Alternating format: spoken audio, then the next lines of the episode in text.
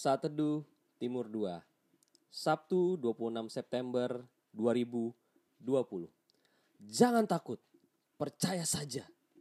Bahan bacaan yang dari Markus kelima ayat 21 sampai 43.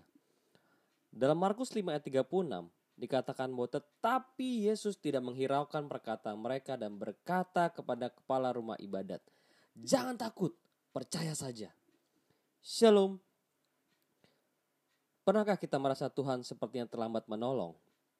Atau pernahkah kita merasa sepertinya doa dan permohonan kita lambat dijawab?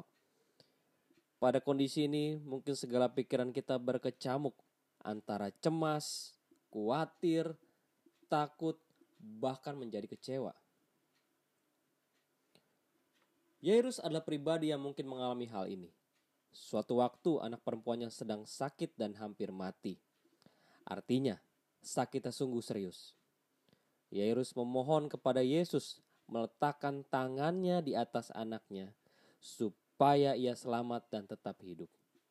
Yesus pun tidak berlambat-lambat.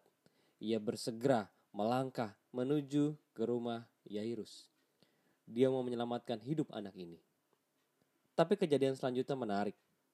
Ketika Yesus menuju rumah Yairus, banyak orang berbondong-bondong mengikuti dia sehingga sangat berdesak-desakan. Di tengah kondisi ini adalah seorang perempuan yang sudah 12 tahun menderita pendarahan. Dia mendengar berita-berita tentang Yesus dan akan menjama jubahnya. Katanya, asalku jama saja jubahnya aku akan sembuh. Imannya sungguh sederhana, namun dahsyat. Dan ajaib saudara-saudariku, saat dia menjama jubahnya, seketika itu juga, pada saat itu juga, detik itu juga, berhentilah pendarahannya dan dia sembuh. Wow, amazing. Saat Yesus menyadari ada tenaga yang keluar dari dirinya, Perempuan itu menjadi takut dan tersungkur, lalu memberitahukan segala yang terjadi.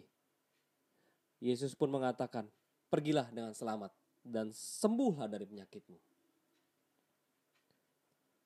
Namun, saudaraku, kejadian berikutnya sungguh sedih. Keluarga Yairus menyampaikan berita duka kalau anaknya sudah mati. Mungkin Yairus berpikir dalam hatinya, ah, seandainya Yesus tidak berjumpa dengan perempuan yang sakit pendarahan itu dan berbicara dengannya, mungkin anakku masih hidup. Mengapa Yesus tidak fokus saja ke rumahku untuk menyembuhkan anakku? Yairus mungkin merasa kecewa dengan kondisi itu. Tapi Yesus tidak menghiraukan perkataan keluarga Yairus dan berkata, "Jangan takut, percaya saja." Yesus pun akhirnya membangkitkan anak tersebut dari kematian. Sehingga membuat semua orang yang hadir menjadi takjub. Saudaraku, apakah Yesus terlambat menolong Yairus? Apakah Yesus lupa dengan permohonan Yairus? Apakah Yesus tidak peduli dengan Yairus? Tidak sama sekali. Yesus tidak pernah terlambat atau lalai menolong kita. Sekalipun menurut pemandangan kita sepertinya Yesus terlambat. Tapi menurut pemandangannya dia selalu tepat waktu. Dia mendengar segala permohonan kita. Dan pada waktu yang ditetapkan dia menunjukkan kuasanya melakukan mukjizat. Yesus yang sama masih melakukan mukjizat sampai hari ini. Bagaimana kondisi saudara saat ini? Apa yang kau rindukan? Apa yang kau mohonkan? Apa engkau mulai ragu, mulai khawatir, mulai takut, bahkan menjadi tidak yakin apakah apa yang kita mohonkan akan dijawab?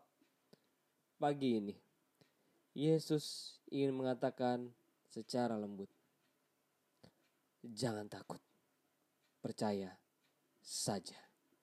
Selamat menikmati hari baru. Tuhan memberkati.